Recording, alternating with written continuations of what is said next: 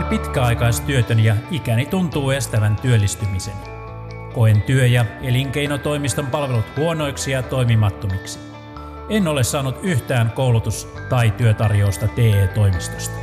No he kuvaili sitä useimmiten niin, että, että oikeastaan niitä palveluja ei ole olemassa, ainakaan heille. Kuuntelet havaintoja ihmisestä ohjelmaa. Minä olen Satu Kivelä. Millaista palvelua viisikymppiset ja sitä vanhemmat työnhakijat saavat TE-toimistosta? Millaista palvelua tarvittaisiin? Kiitos jokaiselle tähän ohjelmaan kokemuksiaan kertoneelle. Nimimerkki Erkki on ICT-alan osaaja ja pitkäaikaistyötön. Viisikymppinen Erkki epäilee, että hänen ikänsä estää työn saamisen. Minulla ei ole vakituista TE-virkailijaa, vaan kolmen kuukauden välein minulle soittaa aina eri virkailija. Jos olen edellisen virkailijan kanssa suunnitellut jotain työllistymistointa, uuden soittajan kanssa se ei pädekään. Näin ollen työllistymisprosessini alkaa aina nollapisteestä. En ole tavannut ainuttakaan TE-virkailijaa kasvokkain.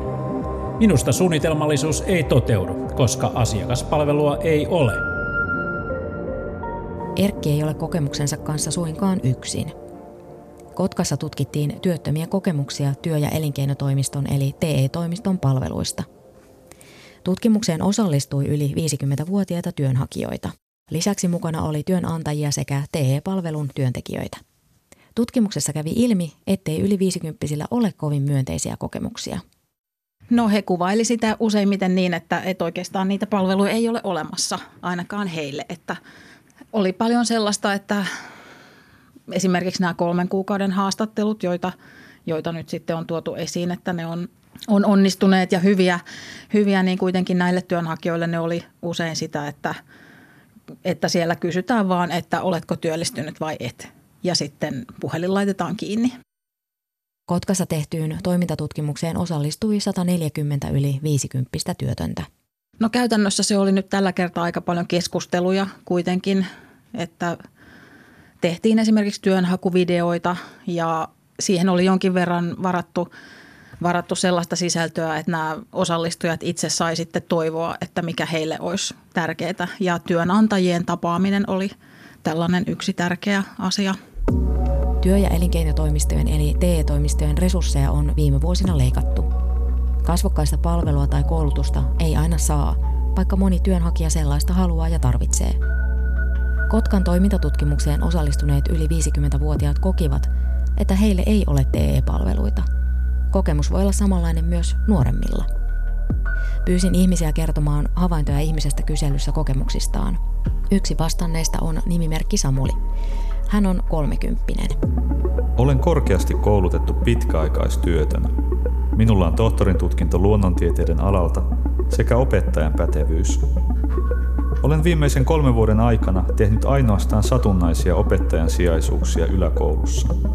TE ei ole edistänyt työllistymistäni mitenkään. Tässä tutkimuksen kautta tuli myös sellainen havainto, että työnhakijoiden ja TE-toimiston henkilökunnan välillä oli tällaista luottamuspulaa, niin minkä takia, millä tavalla se ilmeni? No siellä toki oli paljon pettymystä siihen, että ei ollut saanut sitä palvelua, että oli oli sellaisia henkilöitä, jotka oli ollut tehnyt pitkän työuran, olleet teini-ikäisestä asti töissä ja ajatteli, että ovat maksaneet veronsa ja tehneet kaikkensa. Ja sitten kun he jäävät työttömäksi ilman omaa syytä, eli tuotannollis-taloudelliset syyt ja digitalisaatio ja tämän tyyppiset asiat on ne, jotka on vaikuttanut siihen heidän työttömäksi jäämiseen. Ja sitten kun niitä palveluja ei, ei ole, niin se totta kai herättää – ikäviä tunteita ja, ja jopa vihaa. Nimimerkki Friday kirjoittaa, ettei TE-palveluista ole ollut mitään hyötyä. Friday mukaan palvelut ovat pelkkää kyttäämistä, byrokratiaa ja infotilaisuuksia työnhausta aikuisille ihmisille. Fridayn mielestä on myös naurettavaa laatia työllistymissuunnitelma aina muutaman kuukauden välein uudestaan. Mistä sitten olisi apua? Nimimerkki Fridayn mukaan hyötyä olisi siitä, jos oman alan työpaikkoja olisi riittävästi. Mutta kun ei ole. Ei lääkäri voi hakea putkiasentajaksi, päättää Friday viestinsä. Tuetaan sellaista omaa tekemistä, että ei ainoastaan sanota, että katsot tietokoneelta, työpaikkoja. Että työnhakijat kyllä ymmärtää sen, että TE-toimistossa on vähän resursseja ja että se ei ole niin kuin, se, että palvelua ei saa, niin se ei ole kiinni siitä, että siis että se ei ole mitään ilkeyttä tai, mm-hmm. tai, tai, tai sitä, että ihmiset vaan haluttaisiin jättää heitteille tai jotain tällaista, vaan, vaan, vaan todella äm, kyse on resursseista, Mut, mutta kyllä kyse on mun mielestä myös siitä, miten niitä resursseja kohdennetaan, että se, että jos TE-toimistossa joku henkilö käyttää työpäivänsä siihen, että hän soittaa työnhakijoille ja kysyy, että oletko työllistynyt vai et, niin sitten voi kysyä, että mikä se työ, niin kuin, että mitä sillä työpanoksella, tuottaa? niin, mitä sillä työpanoksella sitten saadaan aikaan. Että se oli just yksi tällainen, mitä nämä osallistujat sitten toi esiin näissä keskusteluissa – TE-toimiston henkilökunnan kanssa, että eikö, eikö TE-toimistollakin pitäisi olla jotkut niin kuin, ta- tulostavoitteet ja, ja että miten, miten tällaisia asioita kontrolloidaan, kun heitä kontrolloidaan jatkuvasti ja karenssit ja kaikki tämän tyyppiset asiat on tiukkoja. Ja Nimimerkki Samuli on osallistunut TE-toimiston järjestämiin pakollisiin koulutuksiin. Minulle todettiin työ- ja elinkeinotoimistosta suoraan, että osaan varmasti itse parhaiten työllistää itseni. Heillä ei kuulemma ole tarjota minulle mitään. Kahdesti olen osallistunut TE-toimiston järjestämään pakolliseen koulutustilaisuuteen, jonka vetovastuu oli Springhausilla. Koulutus oli yhtä tyhjän kanssa, ja tilaisuudessa ohjeistettiin asioita, jotka opetetaan lapsille yläkoulun viimeisillä luokilla. Kouluttaja ei myös osannut vastata osaan paikalla olijoiden kysymyksistä, sillä hän ei tuntenut TEn käytänteitä riittävän hyvin. Mikä työnhakijoiden mukaan hankaloittaa tai estää heidän työllistymistä? No kyllä heillä on aika realistiset käsitykset siitä, että tarvittaisiin jotakin uutta koulutusta ja sitä on joskus vaikea sitten myös valita, että jos, jos sellaiseen tilanteeseen pääsee, että, että pystyy kouluttautumaan.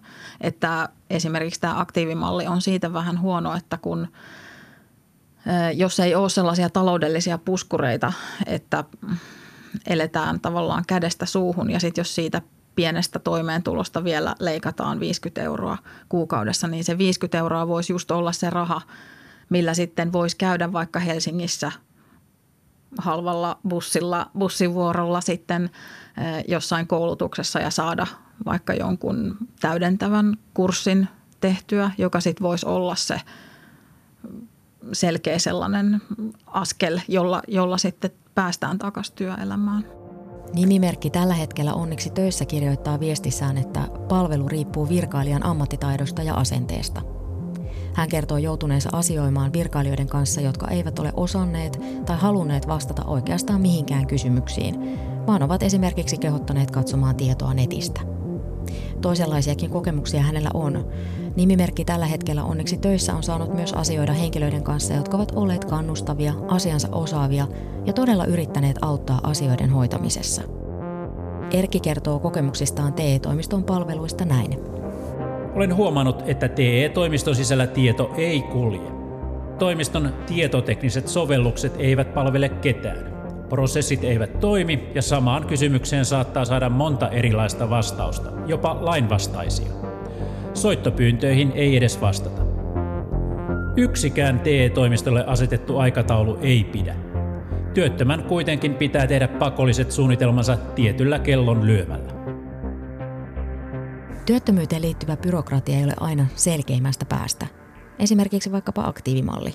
Mikä tahansa aktiivisuus ei täytä vaadittuja kriteereitä – No isoimmat ongelmat on se, että, että siihen hyväksytään vain tietty TE-toimiston hyväksymä tai TE-toimiston järjestämä tai maksama.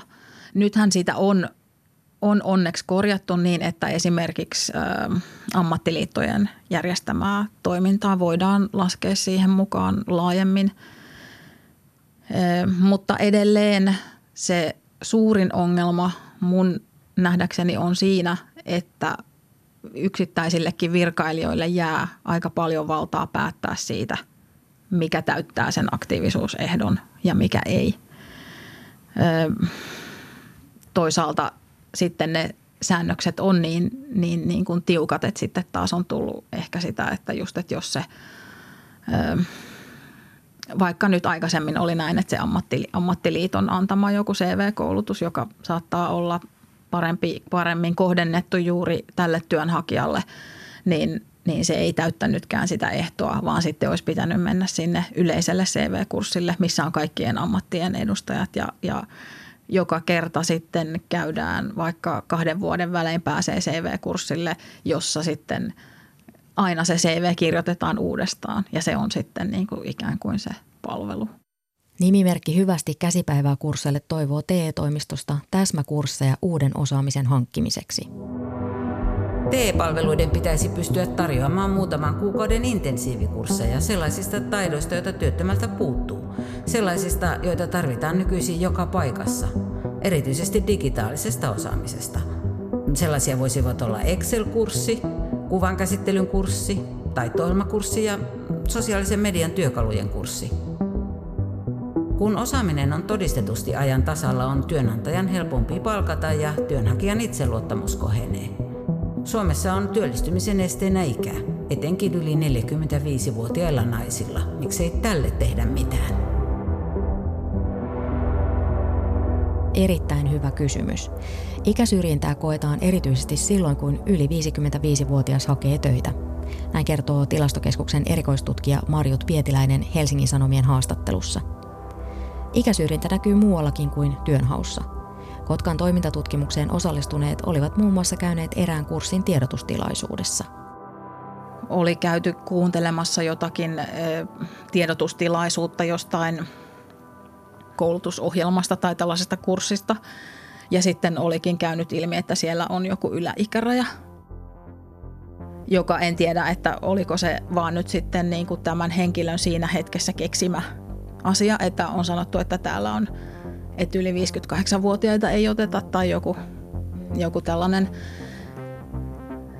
Mutta kuitenkin tämä oli joillakin meidän osallistujilla toistuva tällainen kuvio, että he yritti hakea, hakea johonkin koulutuksiin, mutta eivät päässeet, koska he, no, heidän oma tulkintansa on se, että on liikaa ikää. Erkki kertoo kurssikokemuksistaan. Menin mielenkiinnosta yhden TE-toimiston järjestämälle kurssille. Meitä oli noin kymmenen työtöntä ICT-ammattilaista oppimassa uutta. Valitettavasti opettaja oli osaamaton, joten me oppilaat opetimme opettajaa.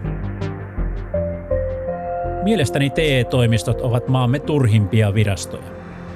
Virkailijoilta tuntuu puuttuvan maalaisjärki, käytännöllisyys ja inhimillinen empatia. Mainitsit tuossa, että monet 50 plus työnhakijat niin että he olivat ollut pitkän työuran ja, ja sitten tuotannollis-taloudellisista syistä sitten olivat joutuneet työttömiksi ilman omaa, omaa syytä, että voinut olla, että se työpaikka jopa niin kuin, tai työn kuva on kadonnut kokonaan. Ja muistan lukeneeni, että, että uudelleen työllistymisessä niin kuin merkittävä niin kuin tämmöinen työkalu, joka on ehkä alikäytetty, on siis uudelleen kouluttautuminen. Kuinka paljon sitten satsataan tai onko sellaisia mahdollisuuksia kouluttautua uudelleen, koska jos se osaaminen ja se on niin kuin työpaikka tavallaan tai toimenkuva on kadonnut, niin, niin siinä ei sitten paljon se CV-kirjoituskurssi auta. Joo, tästä tosiaan nyt puhutaan tosi paljon tästä jatkuvasta oppimisesta, mutta se on edelleen sieltä ruohonjuuritasolta katsottuna, niin herää kysymys, että missä ne, millä resursseilla se jatkuva oppiminen tehdään jatkossa, kun, kun niitä kursseja ja, ja oppimismahdollisuuksia niin kuin esimerkiksi näille meidän osallistujille ei juurikaan kuitenkaan tarjottu, että – ja useinhan myös tällaiset koulutukset maksaa, että ne harvoin on mitenkään ilmaisia. Joo, se on tosiaan näin, että, että entistä enemmän on tätä tällaista koulutusta, joka maksaa vaikka tuhansia euroja. Ja silloin, jos työnantaja maksaa sen, niin, niin se ei ole työnantajalle mikään iso kustannus. Silloin se on investointi sen työntekijän osaamiseen ja siihen yritykseen, mutta työttömälle työnhakijalle ne on tosi isoja rahoja. Nimimerkki Samuliin on korkeakoulutettu ympäristöalan ammattilainen. Hänellä on 15 vuoden kokemus alastaan. Samuliin joutui työttömäksi työnantajan sanelemana kaksi vuotta sitten. Hän ilmoittautui tuolloin TE-palveluihin. Olen käynyt yhteensä neljä erilaista TE-palveluiden hyväksymää koulutusta tai valmennusta. Kaksi vuotta on kulunut, mutta kertaakaan TE-virkailija ei ole ehdottanut tapaamista tai edes soittanut minulle. Kaikki asiointi on tapahtunut sähköpostilla tai tunnistautumalla sähköisesti. Minusta tuntuu, että työnhakijaa ei haluta tavata. Työnhaku on nykyään erittäin vaativaa, siis tietoteknisten taitojen on oltava hyvät, ellei jopa erinomaiset. Ilman tietokonetta ja nettiä olet työmarkkinoiden ulkopuolella. Pitäisi tehdä hyvä CV ja samankaltainen profiili, esimerkiksi LinkedIn-verkkopalveluun. Lisäksi täytyisi pystyä erottautumaan muista työnhakijoista. Onko kaikki tuo edes mahdollista? Ja kuka tai mikä määrittelee ehdot? Kokemukseni on se, että pitää olla oma toiminen vahva ja sinnikäs. Mielestäni olenkin. Mutta kaikki eivät sellaisia osaa tai jaksa olla. Silloin kaivataan paljon nykyistä enemmän empatiaa, toisen kuuntelua ja ymmärtämistä TE-palveluissa. Minkälaista tukea sitten nämä plus 50-vuotiaat työnhakijat sitten toivoisivat niin kuin työhakuunsa apua TE-toimistolta? Minkälaisia ne toiveet ja tarpeet sitten on? No kyllä sen pitäisi tietysti olla sen henkilön tausta ja, ja osaaminen ja kaikki huomioon ottavaa. Yksilöllistä. Yksilöllistä kyllä ja, ja kannustavaa.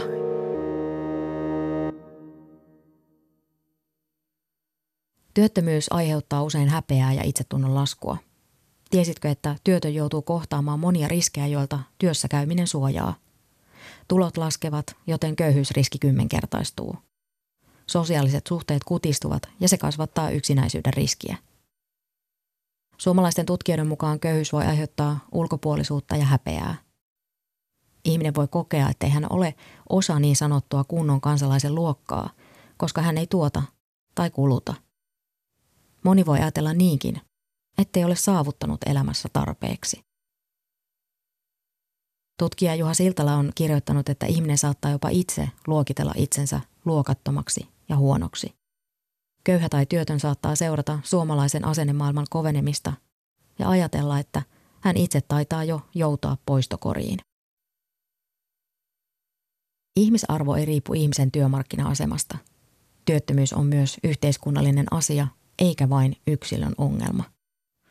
Vähän koulutettu ei Suomessa saa töitä yhtä helposti kuin muissa Pohjoismaissa. Voi ajatella niitä palveluita enemmän sillä, siltä kantilta, että mitkä on ne asiat, mitkä voidaan tehdä siellä digipalvelussa. Eli mitkä on ne rastiruutuun asiat, jotka voisi tehdä siellä ja sitten toisaalta voisi käy paljon enemmän tehdä esimerkiksi videoita, joiden avulla voisi sitten vaikka näitä CVn tekemisasioita tai tällaisia tuoda esiin. Että ei sen tarvitse aina olla se kouluttaja – joka, joka sitten tekee, niin kuin opettaa jotakin ikään kuin sisältöä, jota opetetaan sitten jonain niin kuin bulkkiopetuksena. Mm. Vaan että sitten kun on se henkilöresurssi, niin se käytettäisiin siihen, että keskustellaan ja tehdään sitä räätälöityä asiaa. Ero Suomen ja muiden Pohjoismaiden työvoimapalveluissa on suuri. Suomessa palvelut ovat digitaalisia ja passiivisia – kun taas muissa Pohjoismaissa puolestaan panostetaan henkilökohtaiseen aktivointiin. Teidän tutkimuksen tavoitteena ei ollut selvittää näiden TE-toimistojen digitaalisten palveluiden laatua, mutta, mutta tästäkin sitten tuli siinä muun tutkimuksen ohessa kokemusperäistä tietoa siitä, että miten, miten työnhakijat koki nämä, nämä digitaaliset palvelut. Minkälaisia havaintoja he olivat tehneet ja mikä se kokemus oli? No kokemus oli, että digitaaliset palvelut toimii huonosti. Meidän osallistujat oli tosiaan monet olleet tällaisissa töissä, jossa on käytetty erilaisia tietokoneohjelmia ja erilaisia digipalveluita ja muuta. Että ei ollut kyse siitä, että he eivät osaisi käyttää tällaisia yleensä. Siellä on aika hankalasti tuotavissa esiin just korkeasti koulutettujen erilaisia ammatteja ja osaamisen niin kuin kirjoa. Että se kävi ilmi digipalveluista, mutta muutenkin se TE-toimiston kanssa asioiminen oli ehkä vähän sellaista, että siellä on tietyt aika vanha, vanhatkin ammattinimikkeet ja rajatut. Sitten vaikka sanotaan nyt tällainen ihan yleinen ammatti kuin insinööri, on tosi monenlaisia insinöörejä. On tosi monenlaisia diplomi-insinöörejä, joilla on tietynlaista koulutusta, mutta tämän asian tuominen esiin siellä digipalvelussa on vaikeaa, koska se ei oikein jousta ja sinne ei voi lisätä helposti tietoja ja näin. Aika moni myös pohti sitä yksityisyyden suojaa, että, että kuka sitten pääsee näkemään näitä CV-netin ö, tietoja sitten sieltä ylipäänsä. Joo, CV-nettiä tosiaan korostettiin paljon myös näissä meidän tapaamisissa nämä nämä tota, TE-toimiston henkilökunta, joka siellä oli, niin korosti, että se on hyvä tehdä kuntoon. Ja, ja työnhakijoilla sitten taas ei ole oikeastaan ollut moti, motivaatiota siihen siksi, että he olivat nähneet, että vaikka nolla ihmistä, nolla työnantajaa on käynyt katsomassa sitä heidän, heidän profiiliaan. Ja, ja myös tosiaan se tietojen syöttämisen kankeus on, on hankalaa. Moni koki, että sitten LinkedIn olisi parempi kanava sen oman osaamisen markkinointiin, mutta sitten taas sen käyttöön ei työvoimatoimisto anna opastusta ja kaikilla ei välttämättä ole sitä sen, sen mm, palvelun käyttämiseen tarvittavaa tietoa, taitoa. Joo, oli jopa tällaisia henkilöitä, jotka sai tietää tästä palvelusta tässä meidän, näissä meidän tapaamisissa. Ja tietysti korkeasti koulutetuille ja, ja sanotaan nyt erilaista vaikka toimistotyötä, tämän tyyppistä, että jos ei nyt ole kyse vaikka rakennustyöstä tai, tai sen tyyppisestä, missä sitten enemmän ehkä ne kontaktit ja ihan tällaiset perinteiset työpaikkailmoitukset ja muut toimii, niin kyllähän se LinkedIn olisi, olisi hyvä. Verkostoilla on merkitystä työelämässä. Nimimerkki Samuli pohtii viestissään, että verkostot ja niiden puute vaikuttavat työn saamiseen. Isoin ongelma työllistymiseni kannalta on pienet ammatilliset verkostot. Osaan kyllä etsiä kiinnostavia yrityksiä ja työmahdollisuuksia, mutta verkostojeni pienuus haittaa rekrytointia. Tuntematon työnhakija on työnantajalle riski. Työ- ja elinkeinotoimiston kautta järjestettävä headhunting-palvelu voisi auttaa. Sen kautta saisi vetoapua paikkojen hakuun, kun taustalla olisi viranomainen etsimässä ja neuvottelemassa työpaikkaa. Se, miten työttömistä ja työttömyydestä puhutaan, voi vaikuttaa meidän kaikkien mielikuviin ja asenteisiin. Nimimerkki valtion päänähkan mukaan työttömistä puhutaan liian usein ammattitaidottomina tai moniongelmaisina, niin päättäjien suulla kuin mediassakin. Tämän vuoksi työnantajat saattavat karttaa työttömien palkkaamista, arvelee nimimerkki valtion päänahka. Tutkijatohtori Tytti Stiilin mukaan työnhakijoilla ei suinkaan aina ole muita ongelmia – Kotkassa toimintatutkimukseen osallistuneilla ei ollut muita pulmia kuin työpaikan puute. Sellainen työn välitys, että työnantajat ja työnhakijat kohtaa, niin sen ei välttämättä tarvitse tapahtua TE-toimiston kautta, että on kaikenlaisia verkkosivustoja, joihin työnantajat ilmoittaa työpaikkoja. Mutta että just tämä, vaikkapa tämä piilotyöpaikkojen etsiminen on, on yksi tällainen tärkeä asia, että että työnhakijat tietäisivät, että TE-toimistoissa tehdään tätä työtä. Ja toisaalta, että, että TE-toimistoissa olisi enemmän resursseja siihen, koska näiden piilotyöpaikkojen etsimiseen ja, ja tämän tyyppiseen, koska monella näillä yli 50 tilanne on tosi hankala. Eli se aikaisempi ammatti on tosiaan voinut kadota miltei kokonaan tai – tai työn saaminen ainakin siellä omalla paikkakunnalla on, on vaikeaa. Ja sitten esimerkiksi hoivavastuut on asia, joka sitoo ihmistä sitten siihen omalle paikkakunnalle. Ja, ja he kyllä hakevat, hakevat töitä ö, laajalta alueelta, että ei ole kyse siitä, että haettaisiin vaan siitä omasta kaupungista. Jos on jo töissä, työpaikan vaihtaminen on usein mahdollista, huomauttaa nimimerkki valtion päänahka. TE-kortistoon pääntynyt on sen sijaan pudonnut jonkinlaiseen halveksittujen, laiskojen ja työtä vieroksuvien kellariin. Näin uskoo nimimerkki valtion päänahka. Kotkassa toimintatutkimukseen osallistuneet yli 50 työttömät olivat olleet työelämässä teini-ikäisestä saakka. Oli useita osallistujia, jotka oli ollut johtavassa asemassa työelämässä ja he koki sitten, että, että työnantajat ei enää sitten luota siihen, että he haluaisi työskennellä jossain alemmassa positiossa, jos on ollut vaikka toimitusjohtaja, niin sitten, että jos hakee markkinointijohtajan paikkaa tai, tai tämän tyyppistä niin kuin väli, väliportaan johtajan paikkaa, niin sitten ajatellaan, että, että siihen ei ole motivaatiota tai jotain tällaista. Mm-hmm. Että tämän tyyppistä palautetta sitten ehkä oli joskus tullut silloin harvoin, kun sitä palautetta työnantajilta saa. Kotkan tutkimukseen osallistuneet työttömät halusivat nimenomaan tavata työnantajia. Harva saa palautetta työhakemuksistaan.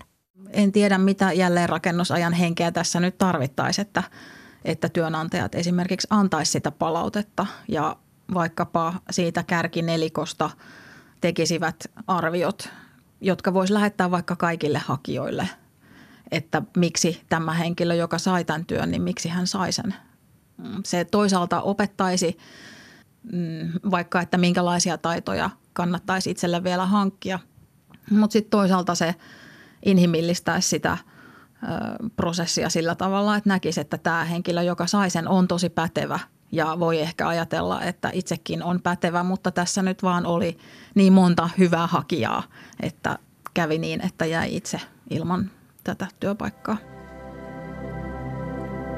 Nimimerkki Merja vastasi havaintoja ihmisestä kyselyyn. Hänen työllistymistään auttaisi parhaiten perustulo. Merja on silpputyöläinen ja hänen ajoittainen masennuksensa vaikuttaa työkykyyn. Merjan mukaan perustulon turvin hän voisi tehdä töitä sen verran kuin pystyy, pelkäämättä seurauksia. Lähes kahdella miljoonalla työikäisellä on jokin vamma tai sairaus. Alentunut työkyky ei kuitenkaan ole ongelma, jos siitä ei sellaista tehdä tosiaan nämä meidän osallistujat oli sellaisia, joilla ei ollut mitään näitä muita ongelmia, että se heidän ongelmansa oli se, että ei ole sitä työtä, että ei, heillä ei ollut sosiaalisia, sosiaalisissa taidoissa puutteita tai, tai mitään tällaista, vaan, vaan tota, osalla oli sitten jotain työ, osatyökykyisyyttä tai, tai tämän tyyppistä, että mikä sitten just vaikutti siihen, että se vanha, vanha ammatti ei enää ollut mahdollinen ja pitäisi löytää jotain uutta. Eräs havaintoja ihmisestä kyselyyn vastannut on tyytyväinen TE-toimiston kautta saamansa koulutukseen, joka poiki hänelle työpaikan. Minulla on hyviä kokemuksia TE-toimiston ja Sarasen järjestämästä rekrykoulutuksesta, jonka kautta työllistyin koodariksi. Koko palvelu alusta asti oli hyvää, koulutus korkeatasoista ja ennen kaikkea sain tukea siihen, että työllistyin yhteistyöyritykseen heti viiden kuukauden koodariohjelman jälkeen. Näitä lisää, niin Johan työllisyys kohenee. Tutkija Tytti Stiilin mukaan Kotkan toimintatutkimukseen osallistuneilla työttömillä oli kokemuksia syrjinnästä. Stiilin mukaan syrjintäkokemusten käsittely syö voimia. Miten näitä palveluita tulisi sitten kehittää, että ne vastaisi tosiaan paremmin näihin työttömien työnhakijoiden tarpeisiin. Että puhuttiin siitä niin kuin yksilöllisyydestä ja muusta. Ottiko nämä TE-toimiston virkailijat, hehän tietysti vaan noudattaa sitä, sitä mitä on, on säädetty, mutta tota, Äh, tuliko siellä niin kuin heiltä tällaista näkemystä, että onko heillä semmoista otetta, että he voisivat niin viedä näitä niin kuin asioita eteenpäin, että hei tätä työtä voisi kehittää tähän suuntaan, tämä palvelisi kaikkia ja loppupeleissä koko yhteiskuntaakin, koska eihän se ole niin kuin kenenkään etu, että, että ihmiset, joilla on osaamista ja, ja haluaa ja kykyä tehdä töitä, niin eivät töihin pääse. Joo, mä, heillä kyllä oli tällaista otetta ja mä toivon, että heitä kuunnellaan siellä, siellä työyhteisössä sitten – yhteiskehittämistä siinä tarvitaan, että kyllä viranomaisen täytyy kuunnella kansalaisia, kun näitä palveluita kehitetään ja, ja esimerkiksi ne syrjintäkokemukset tai, tai tämän tyyppiset asiat, niin kyllä ne pitää ottaa vakavasti, että ei voi vaan sanoa, että no höpsis, höpsis ja niin kuin älä välitä, että ei se, ei se riitä. Että kyllä kyllä niin kuin tarvitaan sellaista aitoa vuoropuhelua ja ihan sellaista työskentelyä yhdessä, että esimerkiksi palvelumuotoilun tai jonkun tällaisten menetelmien avulla sitten suunnitellaan niitä palveluita uusiksi ja, ja tosiaan sitten mietitään, että miten niitä vähiä resursseja kohdennetaan. Nimimerkki Samylin ei aio luovuttaa työpaikan etsimisen suhteen. Nyt on hallituksella näytön paikka panostaa enemmän kiertotalous- ja ympäristöalan työpaikkoihin. Onhan ilmastonmuutoksen hillintä kirjattu myös hallitusohjelmaan. Enemmän tekoja, enemmän sekä rahallista että ajallista resurssointia. Vähemmän strategioita ja kauniita puheita. Siinä reseptini. Itse en aio luovuttaa, vaan saada työpaikan, jonka totisesti olen ansainnut. Haluan maksaa ansiotuloveroja valtiolle. Muuta en tällä hetkellä toivo.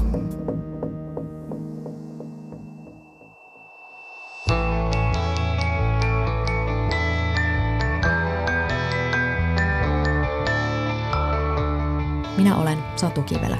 Kiitos, että kuuntelit. Mitä ajatuksia ohjelma herätti? Lähetä palautetta havaintoja.ihmisestä at yle.fi.